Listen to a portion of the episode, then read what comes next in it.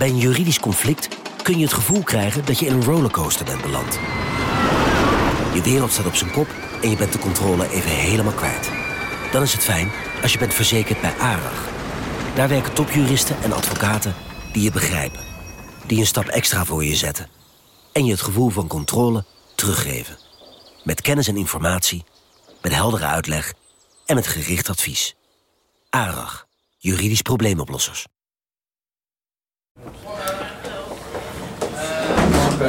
Goedemorgen. Precies op tijd. Ja, het is druk, Dag 50 van de strafzaak tegen Willem Holleder is de laatste.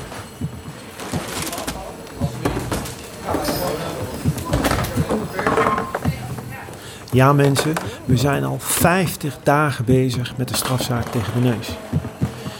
De laatste dag in de bunker in Osdorp voordat het Openbaar Ministerie de strafeis tegen de neus bekend zal maken. Maar in de wereld van Willem Holleder is niets wat het lijkt. En dus kwam daar op het laatste moment weer een verrassing. Een opmerkelijke actie van misdaadjournalist Peter R. de Vries. Hij heeft een belastende geluidsopname van Willem Holleder uit 2011 aan het OM gegeven. Peter onthulde gisteren een opname van een telefoongesprek dat hij eh, met Willem Holleder voerde. Dat aangeeft dat Willem Holleder on top of crime is en dat hij overal van af weet, overal een vinger in heeft en uh, dat hij bovendien uitspraken doet die hij eerder in het proces met klem ontkend heeft. Een opname dus. Een opname van een telefoongesprek tussen misdaadverslaggever Peter R. Vries en Willem Holleder vanuit de gevangenis waar hij op dat moment vastzit. Hey Peter, hoor je Willem Holleder zeggen. Dag Willem, zegt Peter, hoe gaat het met je?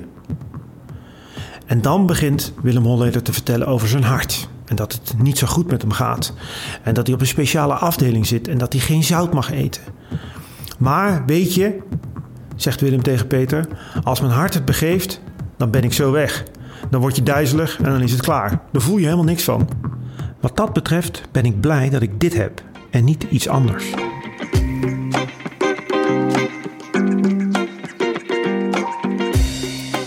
Ik krijg de opname te horen op het kantoor van Peter R. Vries. Die heeft mij uitgenodigd. Je hoort een heel amicaal beginnend gesprek tussen twee mannen die elkaar al heel lang kennen. Om te begrijpen waarom deze band er echt toe doet, moeten we terug naar het begin van het proces. Bijna een jaar geleden, februari 2018.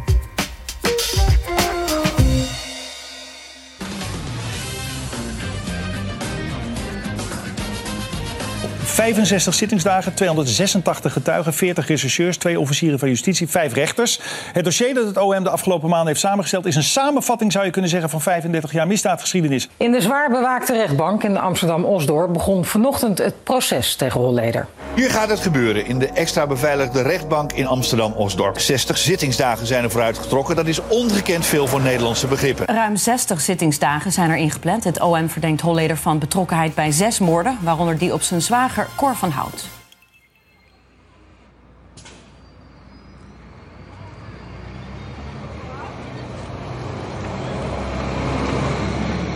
Het is koud die eerste weken van februari.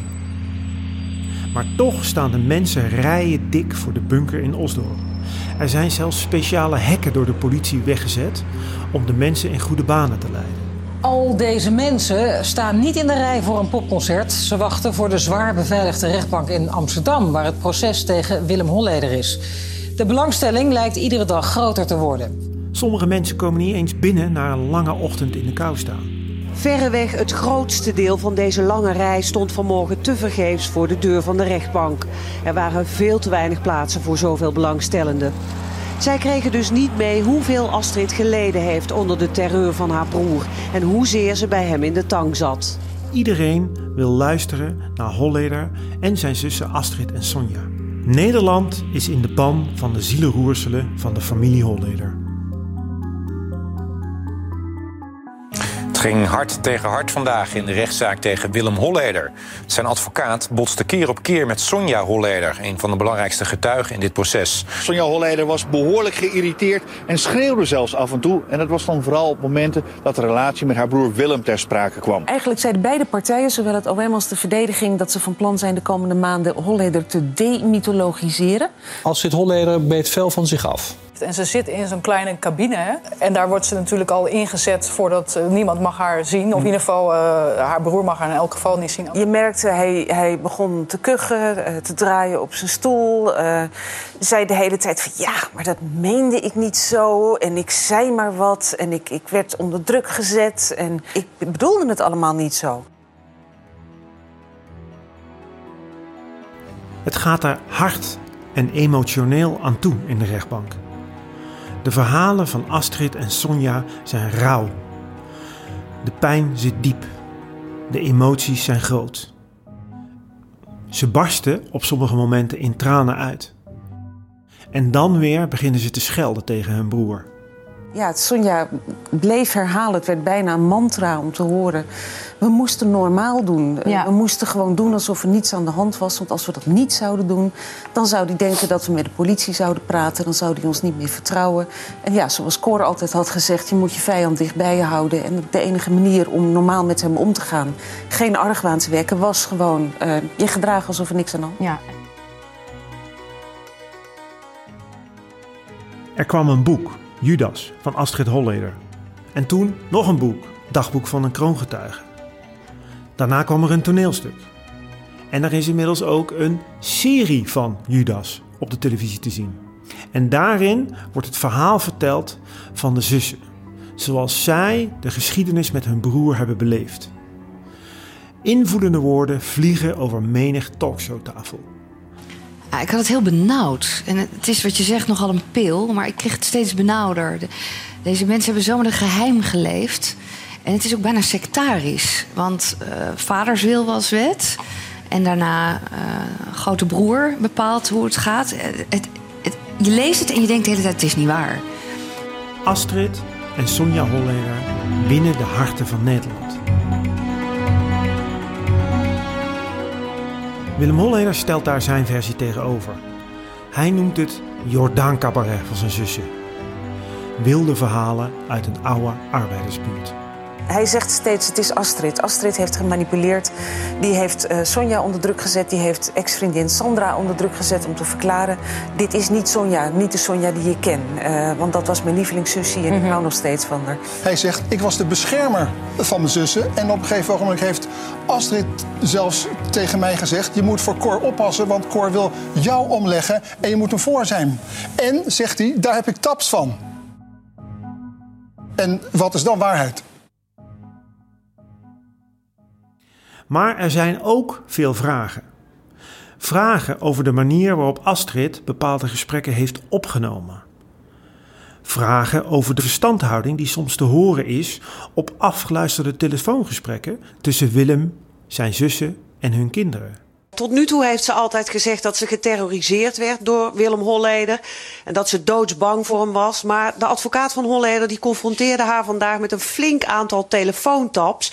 Waaruit bleek dat de verstandhouding eigenlijk best goed was. De tapgesprekken uh, lees zoals die door de jaren heen er zijn geweest. Dan ziet het er in ieder geval uit alsof daar een normale familierelatie ligt. En ze zegt dat ze dat geacteerd heeft. Ja, ze zegt dat ze dat geacteerd heeft. Omdat ze bang was. Omdat ze bang was. Al die jaren lang heeft zij in al die honderden, duizenden tapgesprekken dat geacteerd. U gelooft dat niet? Ik geloof dat niet, nee. Op die gesprekken hoor je Willem eigenlijk heel vriendelijk praten met zijn neefjes en nichtjes. En ook met zijn zussen. Ja, en dat, dat klonk eigenlijk allemaal heel lief en aardig. Uh, Willem Holleder, die de dochter van Sonja Schattenkindje noemt. Uh, dochter die uh, hem bedankt voor de Swarovski-steentjes... en voorstelt om wat te gaan drinken. Uh, kusjes eronder, vier van dus de kruisjes. alles wat, wat getoond werd... staat haaks op het verhaal wat Precies, Sonja vertelt... Ja. over een uitermate slechte verhouding ja, met haar broer. Ja. Er zijn ook vragen over het nooit gevonden Heinekengeld dat Sonja zou hebben gekregen na de gewelddadige dood van haar partner en Heineken-ontvoerder Cor van Hout. Wat is er met dat geld gebeurd?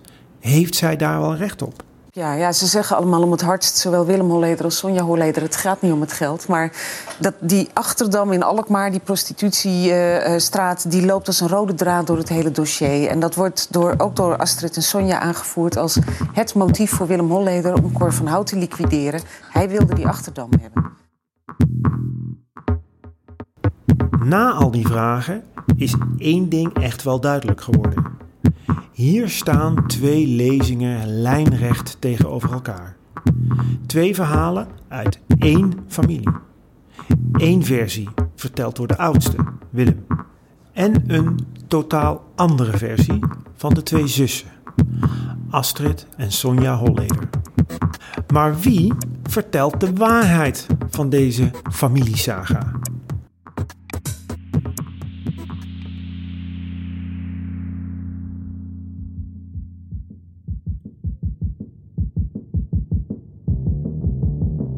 Wie spreekt de waarheid?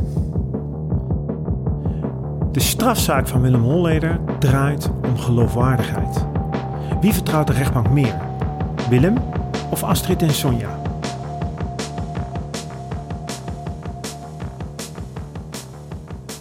Astrid Holleder is een heel effectieve getuige gebleken.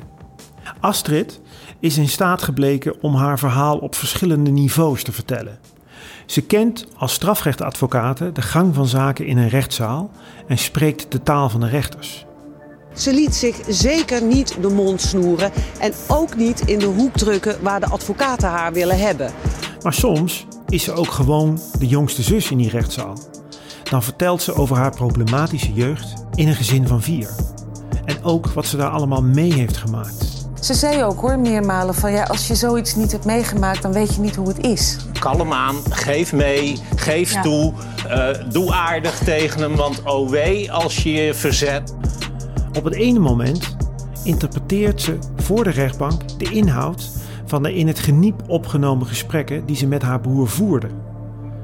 Het zijn gesprekken die soms vragen oproepen en die Willem ook niet goed kan beantwoorden. Op het andere moment was Astrid de boze of verdrietige rivaal van haar broer. Dan maakt ze op plat Amsterdams duidelijk dat ze hier niet voor haar plezier zit. En schieten de emoties van intens verdriet en gevoelens van verraad naar diepe haat. Een hond die kinderen bijt moet je ook afmaken, verklaarde ze. Willem is ziek. Voor Astrid is er maar één reden om dit allemaal te doen. Haar broer moet worden gestopt. Zij zegt ook, ehm, ik weet dat hij verantwoordelijk is voor meerdere moorden dan waarvoor hij nu terecht staat. En op het moment dat mijn kinderen, mijn kleinkinderen iets overkomt, dan gooi ik dat allemaal naar buiten.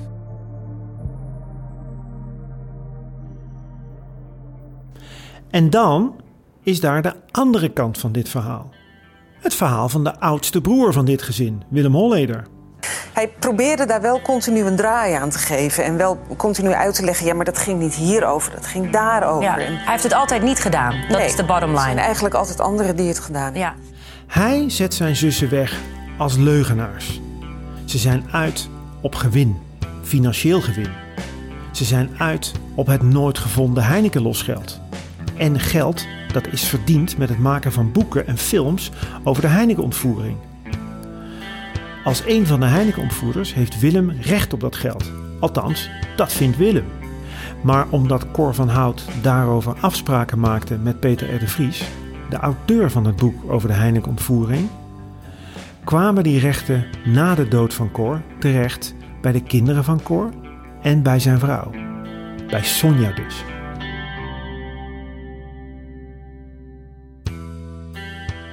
En verder, is hij nou echt zo'n tiran? Natuurlijk, zegt Willem in de rechtbank, heeft hij wel eens gescholden en wel eens gedreigd. Dat zeg ik edelachtbare, zegt hij dan. Ik ben gewoon een jongen van de straat. Maar dat hij, Willem Holleder, zijn zwager en bloedgabber Cor van Hout heeft laten vermoorden, zoals zijn zussen zeggen, dat is gewoon een leugen. En trouwens, alsof Cor zo'n lekkere was, zegt Willem dan.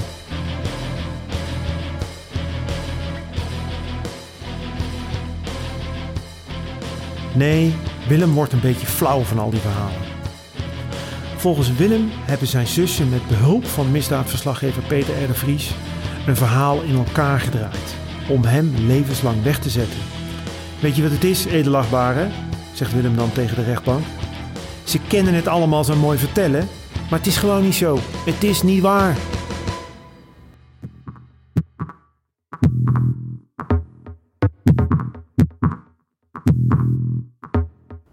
Wie spreekt de waarheid? En wat vertelde Peter R. de Vries mij dat een nieuw perspectief werpt op die vraag? Daarover straks meer. Eerst gaan we terug naar de bunker in Osdorp, waar de rechtszaak tegen Willem Holleder al snel ingewikkeld wordt. Welkom. Willem Frederik Holleder, 29 mei 58. Ik ben er. Zie je het? Uh, en uh, ja, dus voor zoveel dat uh, niet bij u beklijft, u weet dat u goed moet opletten en dat u niet verplicht bent om antwoord te geven op vragen. Het gaat hier om 35 jaar misdaadgeschiedenis. Met heel veel verschillende namen.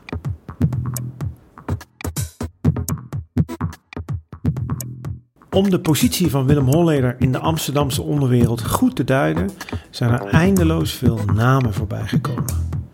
Soms gaat het om criminele rivalen, zoals John Mierenmet en Sam Klepper. Zij waren alles onderwerp van een podcast in deze serie. Soms om mannen die moorden zouden hebben gepleegd waarvoor Holleder de opdracht zou hebben gegeven. Kroongetuige Peter Lacerpe bijvoorbeeld, of Fred Ros. En soms gaat het om de slachtoffers, zoals Cor van Hout, Kees Houtman en Thomas van der Bijl. En, niet te vergeten, om Wim Enstra, de bankier van de onderwereld, om wiens geld het allemaal draaide in de hoofdstad rond de eeuwwisseling. Het lastige voor Willem Holleder is dat hij al die mannen kent. Alle doden die zijn gevallen in de Amsterdamse onderwereldoorlog zijn bekenden van Willem Holleder. Hij zegt dat ook altijd in de rechtszaal. Weet je wat het is, meneer de rechter? Ik ken ze allemaal of ze kennen mij. Maar betekent dat dat hij met die moorden te maken heeft gehad? Vragen daarover probeert Holleder af te doen door te ontwijken.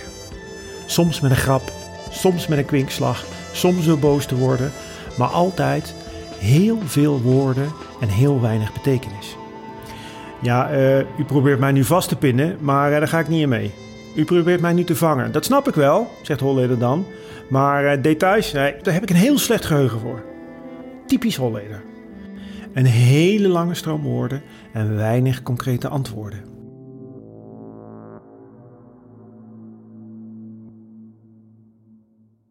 Maar dan, in het voorjaar van 2018, valt Willem Holleder even stil. Er zijn er wat stukken binnengekomen. Een uh, uh, mail van. Dan beroept ja. hij zich op zijn zwijgrecht. Uh, ja, het ligt voor de hand, meneer Holleder, uw raadsman te vragen of u op dit moment behoefte heeft aan een reactie op dat laatste stuk. Het gebeurt tijdens een verhoor van misdaadverslaggever Peter R. de Vries. Die is opgeroepen als getuige. U weet dat we vanmorgen bezig zijn met het verhoor van Peter de Vries. Ja. En uh, ik heb begrepen... De Vries en Holleder komen al snel in discussies terecht over wat er nou wel is gezegd en wat er niet is gezegd. En Holleder beschuldigt de Vries van leugens. Want ik ga niet meewerken aan de Peter de Vries show. Ik blijf gewoon aan zijn show houden hier. En als dat achter de rug is. En dan doet de misdaadverslaggever iets waarop Holleder kennelijk niet gerekend had. Hij opent zijn dikke, goed gedocumenteerde archief. En wat komt daaruit? Wat blijkt? De misdaadverslaggever heeft een handgeschreven brief van Willem Holleder. Zelf door de neus geschreven uit 2011. En vanuit de gevangenis aan Peter R. de Vries gegeven.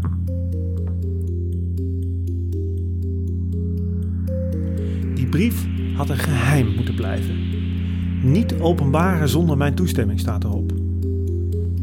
In die brief heeft Willem Holleder namelijk allemaal geheime prijsgegeven over zijn rol en positie in de Amsterdamse onderwereld.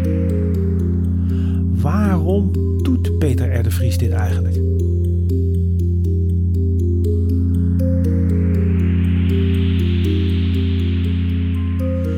twee hoofdpersonen in de brief die Holleder aan Peter R. de Vries stuurde zijn Stanley Hillis en Dino S.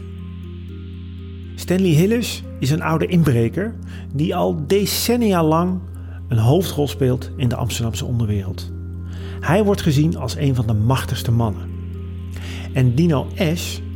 is veel jonger en hij is heel lang de rechterhand geweest van Stanley Hillis. Hillis is dood, dat is een belangrijk detail. Hij werd in 2011 doodgeschoten. Dino S. zit in de gevangenis. En samen met deze twee mannen zou Willem Holleder een driemanschap hebben gevormd. Een driemanschap dat de baas was in de Amsterdamse onderwereld.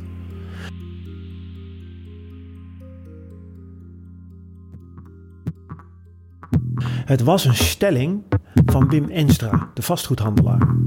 En Willem Holleder heeft dit altijd ontkend. En dan nu plotseling die brief.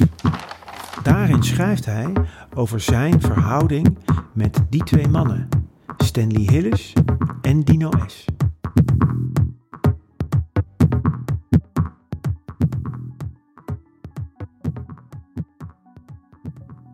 Het was vastgoedbaron Wim Enstra die in 2003 begon over het driemanschap. Volgens hem waren deze drie mannen verantwoordelijk voor het afpakken van het geld, voor de afpersing van de vastgoedhandelaar. En Willem Holleder heeft het altijd ontkend. En nu is daar dan in één keer die brief. Op het moment dat Peter R. Vries deze brief uit zijn mapje pakt, weet Willem Holleder echt even niet meer wat hij moet zeggen. Hij is even stil. Die brief schreeuwt om uitleg, zegt de officier van justitie. Maar Willem Holleder zwijgt.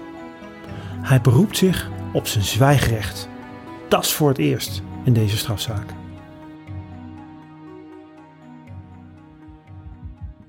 Zo staan de zaken er dus voor in het voorjaar van 2018. Wie moeten we geloven, is de eerste vraag. Het verhaal van de zussen of het verhaal van Willem Holleder? En dan komt er dus die tweede vraag. Heeft er nou wel of niet een driemanschap bestaan in de Amsterdamse onderwereld? Het is wederom het woord van Holleder tegenover het woord van de rest.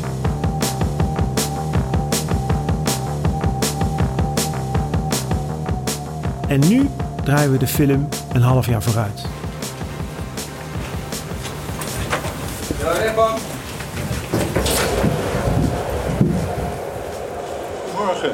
Dank u wel. Gaat u zitten. Er is in die tussentijd van alles gebeurd. Er zijn getuigen gehoord. Er zijn stukken besproken. De nabestaanden van de slachtoffers zijn langsgekomen. Zeer emotioneel was dat. Eindeloze details over die 35 jaar misdaadgeschiedenis in Amsterdam. En dan, op de laatste dag, dag 50 van het proces, is daar weer Peter R. Vries. Dit keer heeft hij geen brief bij zich, maar een opname. En eh, er is binnengekomen, en dat is de aanleiding om de getuige de Vries nog een keer te horen, de opname van het gesprek wat hij met u heeft gevoerd op enig moment vanuit het kantoor van uw toenmalige raadsman. Eh, dat is er eh, als geluidsfragment en het is ook uitgewerkt document waarin de tekst is opgenomen. En ook dat stuk wordt toegevoegd aan het eh, dossier. En in die opname doet Willem Holleder precies wat hij in de rechtszaak niet wilde doen. Namelijk uitleggen wat zijn positie nou precies was. Vertellen hoe hij zich verhoudt tot Stanley Hillis en Dino S. Die brief schreeuwde om uitleg, zei het Openbaar Ministerie. En op de opname horen we de uitleg uit de mond van Willem Holleder zelf. Peter, ik ben bedreigd door de advocaat van Dino, die Fiek. Zij heeft gezegd dat ik een getuigenverklaring moet afleggen ten nadele van mezelf. Dat ik Enstra heb afgeperst en daarbij ten onrechte de naam van Dino heb gebruikt. Peter, het gesprek, het is een soort van codicil. Ik wil niet dat dit naar buiten komt hoor. Alleen maar als ik een onnatuurlijke dood sterf. Want dit kan natuurlijk gewoon niet. Dit zijn maffiapraktijken van een advocaat.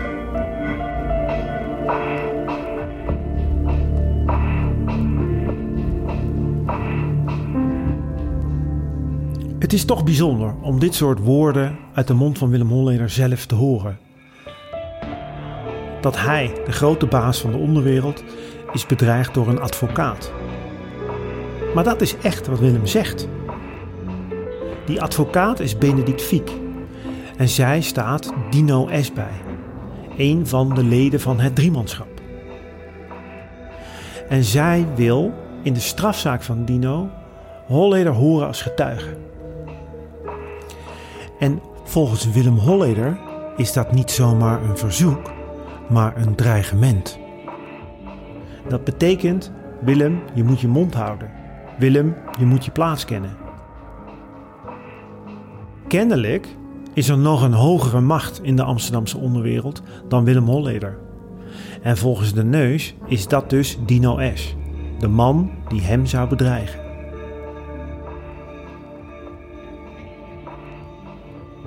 Nou, wat ik in die tape merk, wat ik hoor, wat ik beluister in zijn stem, is dat hij een bepaalde angst heeft. Hij komt daar telkens op terug en dat hij, dat hij zegt van ja, maar als ik daar iets over zeg, dan loop ik gevaar. En dan sterf ik een onnatuurlijke dood. En uh, hij zinspeelt er dan ook echt uh, met zoveel woorden op dat er sprake is van een, van een hogere macht die ook ver boven hem uitgaat. En nou ja, waar hij zelfs bang voor is.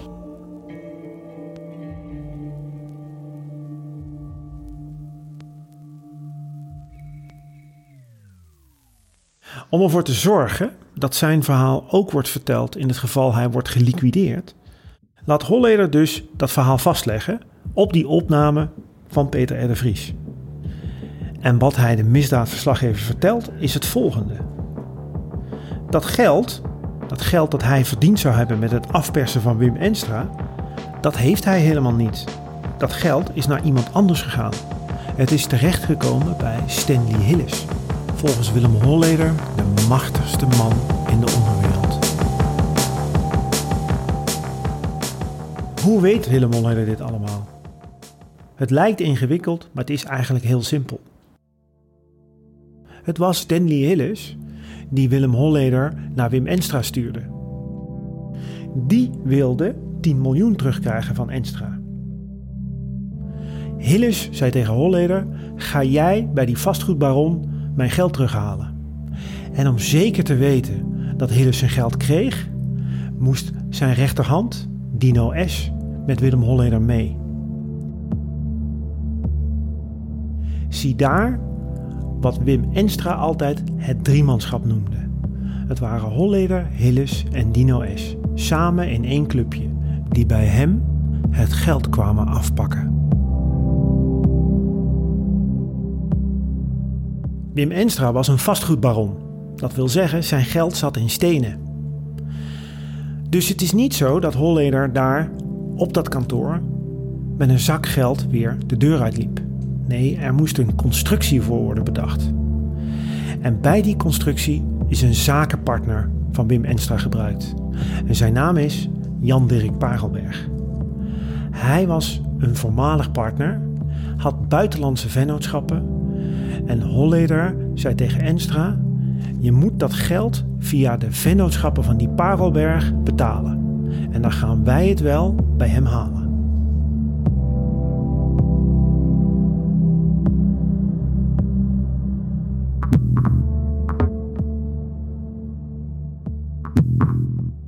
Zo, die zit. Hier is dus het driemanschap aan de werk. Hier horen we Holleder dus zelf vertellen hoe het driemanschap Wim Enstra heeft lopen afpersen. Maar daar blijft het niet bij. De neus vertelt veel meer. Hij is ook naar Parelberg gegaan. Holleder ging zonder het aan te kondigen bij Parelberg op bezoek in het Dorchester Hotel. En daar, op de wc van dat chique hotel, vertelt Holleder tegen Parelberg wat hij met dat geld moet doen. Ik hoefde niet eens te dreigen, hoor je Holleder zeggen op die opname. Die Parelberg is een wezel. Die man is hartstikke bang.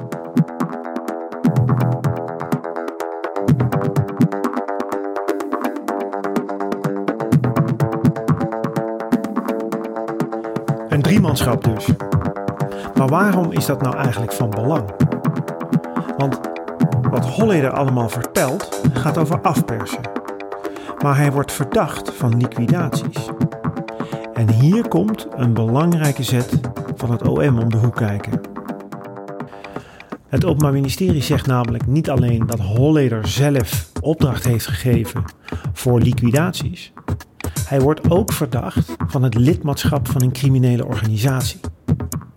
En wie zijn volgens het OM de andere leden van die criminele organisatie? Juist, dat zijn Stanley Hillis en Dino S.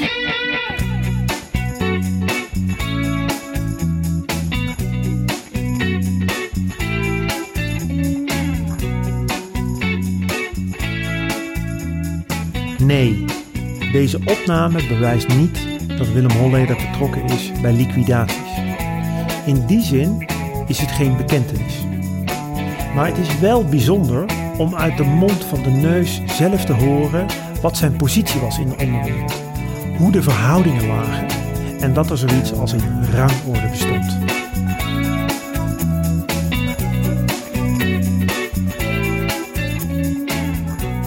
Dit was aflevering 7 van de podcast over Willem Holleder. Voorlopig de laatste. In de zomer van 2019 zal de Amsterdamse rechtbank uitspraak doen over de vraag of hij schuldig is aan liquidaties. Dan kun je meer van ons verwachten, want we blijven het voor je volgen. Deze podcast werd gemaakt door mijzelf, Jan Meijers, door Mirjam van Zuidam en Else van Driel. We hopen dat je ons blijft volgen. En als je nog meer wilt weten of de hele podcastserie nog een keer wilt terughoren, dan kun je terecht op nrc.nl slash holleder.